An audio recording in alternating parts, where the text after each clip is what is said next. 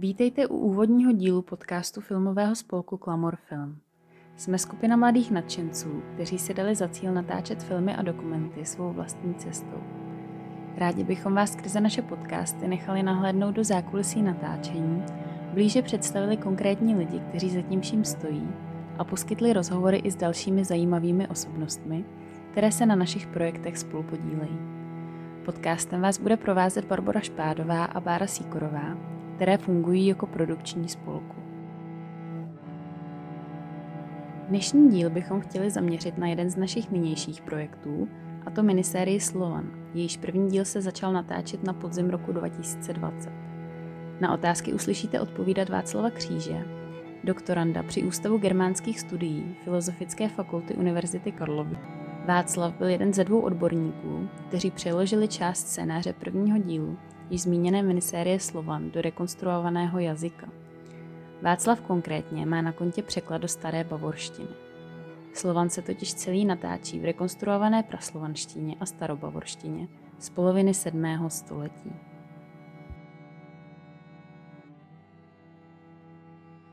Václave, vítej. Ahoj Vašku. Ahoj. My jsme s Bárou moc rádi, že si přijal naše pozvání a doufáme, že to naše dnešní povídání bude pro všechny posluchače přínosné. Snad se dozvíme něco více o tom, jak vypadala naše vzájemná spolupráce a bude nás zajímat i to, co všechno si musel podstoupit, abys dokázal takhle zrekonstruovat část scénáře do té starobavorštiny. Ale na začátek bychom se chtěli zeptat uh, ještě na takové obecnější otázky. Um, Vašku, na co se ve svém studiu specializuješ? Tak já jsem v první řadě germanista, historiolingvista, což eh, znamená, že zkoumám jazyk a jeho historický vývoj napříč časem. Já osobně uh, se věnuji primárně Němčině pozdního středověku, raného novověku, kterou v rámci jazykovědné germanistiky tradičně taky označujeme jako raná nová horní Němčina, německý Frühnohochdeutsch. A mojí současnou hlavní specializací je pak výzkum německého jazyka kanceláře Pražského královského dvora, a to za vlády Fernanda I. Habsburského, takže polovina 16. století. Mm-hmm. A věnuješ se na plný úvazek doktorátu, nebo tě živí i další zaměstnání? Um, No, na univerzitě jsem zapsán v prezenčním doktorském studiu, takže se vlastně de facto opravdu jedná o plný úvazek. Ale je pravda, že co se týče mé alma mater, tak budu asi opravdu srdcař a pracuji vlastně vedle doktorátu současně i v rámci děkanátu fakulty, a to jako PR koordinátor pro oddělení přijímacího řízení a vnějších vztahů. Mm-hmm. A pokud se vrátíme ještě zpátky k té Němčině, tak co tě přivedlo ke studiu germanistiky nebo Němčiny vůbec? To teď bude znít asi hrozně pateticky, ale a kromě toho, že Němčina vlastně byla na střední škole vedle angličtiny mým vlastně druhým povinným cizím jazykem, protože vlastně pocházím z jižních Čech nebo jeho západních Čech a, a přes hranice to máme blízko, tak eh, to pak byly hlavně moji kamarádi a přátelé, kteří mi vlastně dodávali obrovskou a vlastně i strašně přirozenou motivaci. Protože já jsem vlastně v průběhu svého studia na Vimperském gymnáziu dostal tu možnost absolvovat v rámci projektu Euregio roční stáž na gymnáziu v Dolnobavorském Felshofen an der Donau, což je krásné město blízko známého Passau, Pasova. A tam jsem záhy poznal řadu opravdu skvělých přátel. No a když nad tím vlastně teď přemýšlím, tak eh, tenhle ten rok je to přesně 10 let a s některými z nich jsem stále v úzkém kontaktu. No a pamatuji si, že když jsem poprvé vkročil do dveří gymnázia ve Filshofnu, tak mi zprvu dělalo problém si třeba i ve školním bistru koupit preclík s máslem. Aha. A mý, mý spolužáci mi tehdy vlastně položili nůž na krk a řekli, že jestli chci zapadnout, tak bych měl zapomenout na Němčinu, co jsem se naučil na škole v Čechách protože mi asi upřímně moc nerozuměli, mm-hmm. ale uh, že bych se na místo toho měl naučit po jejich, čímž tehdy mysleli samozřejmě jejich bavorštinu.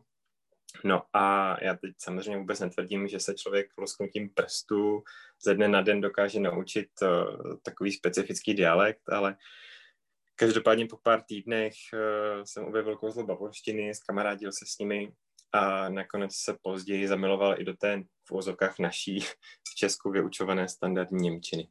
Takže asi tak. Mm-hmm. Tak to je hezký příběh. Možná bych se ti v návaznosti na něj zeptala, kde se u tebe vlastně vzal zájem o tu samotnou historii jazyka. Ovlivnila tě v tom tvoje rodina či někdo jiný tobě blízký? Já bych řekl, že tenhle můj zájem o historickou lingvistiku vlastně přímo souvisí s mým celoživotním zájmem o historii jako takovou. Já jsem několik let provázel u nás na zámku ve Vimperku, o něco déle pak ještě na hradě Karlštejně, kde mám vlastně dodnes spoustu mě dost blízkých přátel. A abych byl vlastně zcela úplně upřímný, tak já jsem zprvu po maturitě uvažoval spíš o studiu archeologie nebo obecné historie, ale nakonec pak tak upřímně trochu pragmaticky asi vyhrála právě germanistika s ohledem na tu širokou možnost profesního uplatnění. Ale jak už to tak bývá, tak eh, srdce si očividně stejně nakonec najde svoji cestu a tak jsem nakonec vlastně v historické jazykovědě dokázal spojit jak lásku pro minulost, tak tohle mé nadšení pro německý jazyk. No. Takže si myslím, že všechno je prostě nakonec stejně vždycky tak, jak má být. Tak to, to si tě tam ten život eh, hezky zavedl. Mě napadá, že, napadá mě, že i naše posluchače by zajímalo, jak jsi se vlastně vůbec dostal ke Klamor filmu a k práci na překladu hmm. série Slovan. To bylo úplně náhodou. A stalo se to tak, že mne vlastně přes sociální sítě oslovil jeden kolega z fakulty s tím, že jeho známý hledají někoho, kdo by byl ochotný přeložit nějaké vybrané filmové repliky do starobavorštiny. No a já na to tehdy kývil, ačkoliv jsem v daném momentě neměl absolutní zdání, do čeho se vlastně ženu. A až později jsem se vlastně dozvěděl, že eh, ve vlastním filmovém týmu je také má dobrá přítelkyně Bára Špádová, se kterou se známe právě z univerzity a která mimo jiné je teda taky výbornou zdalkyní staré horní Němčiny a dokonce taky staroslovenštiny a která nám také několikrát přednášela v rámci naší diachronní sekce při Ústavu germánských studií na Filozofické fakultě. Takže to vlastně bylo náhodou, ale nakonec to bylo moc, moc hezké a příjemné propojení. A když mluvíme o těch eh, pocitech, eh, jaké jsi měl vlastně pocity předtím, než jsi začal náš překládat? Eh, měl jsi radost, že se naskytla taková příležitost? Rozhodně. Já jsem, já jsem měl hroznou radost ale měl jsem i obrovský respekt.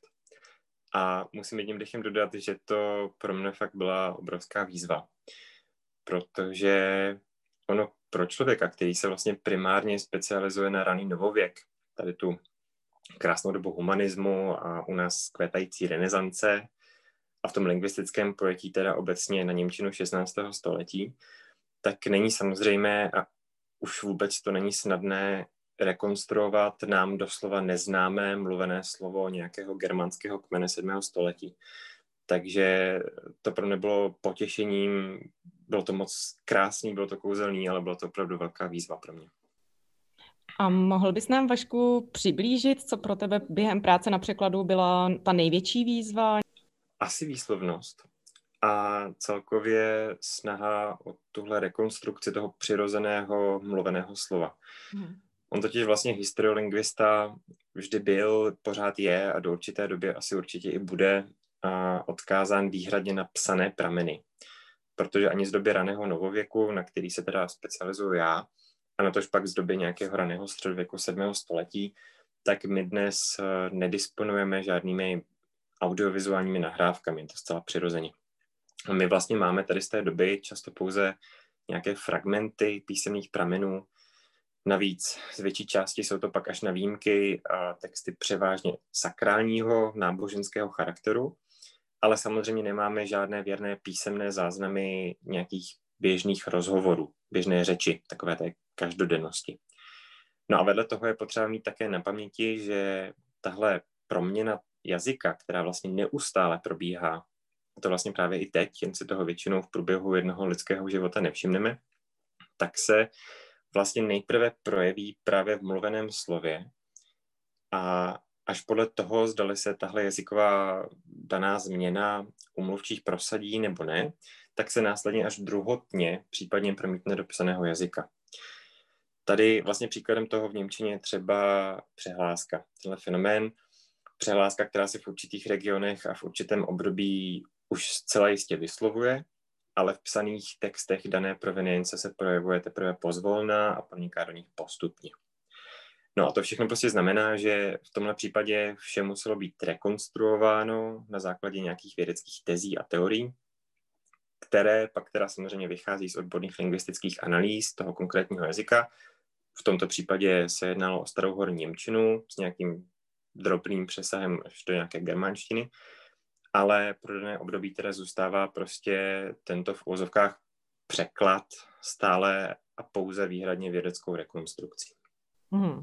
No to zní docela náročně. Um, mohl bys nám odhalit, jakým způsobem si postupoval při překladu? Jaké slovníky nebo jazykové příručky a gramatiky si používal, protože nás pravděpodobně poslouchá třeba i nějaký germanista. Tak co všechno si používal? Slovníky a příručky. No, a těch byla spousta. A kdybych teď měl zpětně všechny vyjmenovat, tak eh, zcela určitě některé opomenu. To asi bych si na všechny nespomněl. Uh, takový úplný úvod asi do celé téhle problematiky jazykového vývoje, včetně právě i detailního popisu téhle staré horní Němčiny, nabízí třeba má oblíbená publikace Geschichte der deutschen Sprache od Wilhelma Schmidta. Ta už teď vyšla, myslím, v 11. vydání. A pak tradičně samozřejmě starohorno-německý slovník Roberta Schutz-Eichla nebo Gerharda Köblera, starohorno-německá gramatika Wilhelma Brauneho, ale vlastně například i ten slavný několika svazkový slovník Jakoba Grima, který je teda mimo jiné celý i online, z kterého jsem čerpal, a který vlastně u popisu jednotlivých lemat klade velký důraz na jejich etymologii a při hledání původu slova jde často právě až do germánštiny, latiny nebo dokonce starořečtiny. Takže i tam lze čerpat uh, velkou spoustu informací a inspirace pro ten překlad.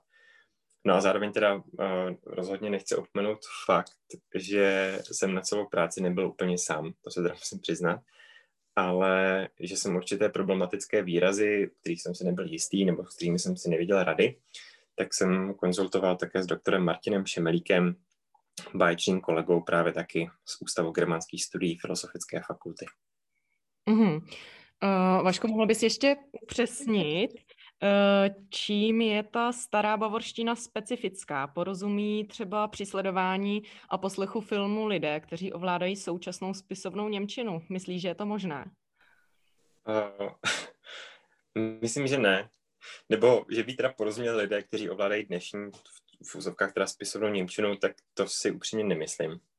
A pokud ano, tak by mě to asi hodně překvapilo. On totiž uh, tenhle zmíněný jazykový konstrukt, který se objevuje ve filmu, tak spadá vlastně do období úplného počátku takzvané staré horní Němčiny, což je tady období německého jazyka, který se vlastně teprve rodí, je na úplném začátku. A německá lingvistika ho tradičně klade do poloviny 8. až do nějaké poloviny 11. století. A kdy vlastně ony rozdíly mezi tehdejší a tou dnešní Němčinou, a to i na základě těch několika uh, mála dochovaných písemných pramenů tady té doby, tak jsou opravdu markantní.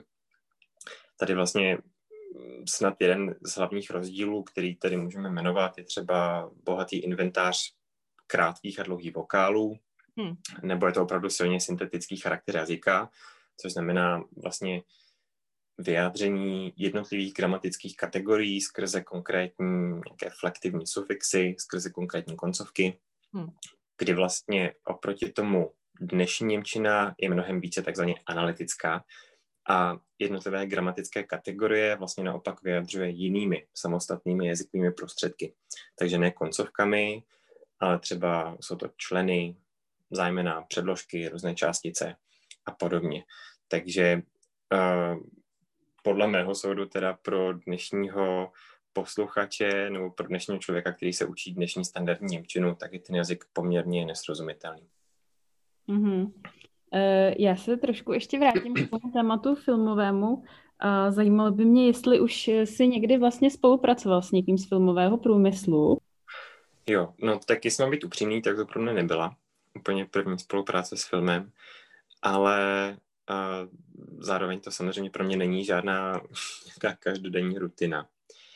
A kromě toho miniserie Slovan a asi mohu prozradit, že se podílíme mimo jiné také na jednom hraném historickém dokumentárním seriálu, který vlastně divákovi poutavě přibližuje poslední dny životů českých panovníků a kde se podobně vlastně jako i v našem případě snažím o rekonstrukci mluvené Němčiny. Ale jak říkám, tak vlastně každá ta podobná zakázka představuje novou výzvu, s kterou je potřeba se poprat a, a přistupovat k ním s velkým respektem, jak už jsem říkal. No, tak to s tebou souhlasím. A hodláš tedy i v budoucnu spolupracovat na dalších dílech minisérie Slova? Samozřejmě, já, jestli dostanu tu možnost, tak moc rád. A já vítám všechny výzvy a tady rozhodně není o čem diskutovat. tak to je super. Uh, už se pomalu blížíme k závěru, tak se tě ještě zeptám, uh, jakým projektům se věnuješ v současné době? No, tak tím největším a pro mě osobně samozřejmě asi momentálně i nejdůležitějším projektem je můj vlastní dizertační projekt, kde se tedy, jak už jsem zmínil, zaměřuji hlavně na výzkum německého jazyka dvorské královské kanceláře při Pražském hradě za vlády Ferdinanda I. A kde, a teď teda velmi zjednodušeně, zkoumám jazyk vzájemné korespondence mezi takzvanou českou komorou, Böhmische Kama, a její svrchovanou dvorskou komorou ve Vídni, takzvanou Hofkama. A, a jinak v poslední době se v rámci doktorátu třeba taky věnuju tématu smrti a analýza německy tištěných kázání z 16. a 17. století. A samozřejmě těch projektů je mnohem víc, ale já bych asi tady upřímně nechtěl nic moc zakřiknout, to by všechno vyšlo tak, jak si představu, nebo tak, jak si přeju.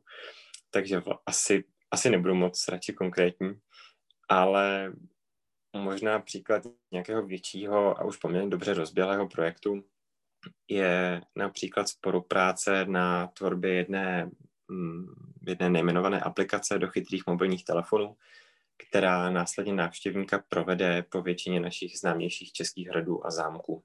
Tak to je jeden asi takových větších projektů, eh, v kterých se teď angažuju. To zní teda hodně zajímavě a lákavě, tak se budeme těšit na konkrétní výsledky. Ta aplikace mě docela zajímá. Hmm. A Vaško, co plánuješ do budoucna, až uh, budeš mít hotovou dizertaci?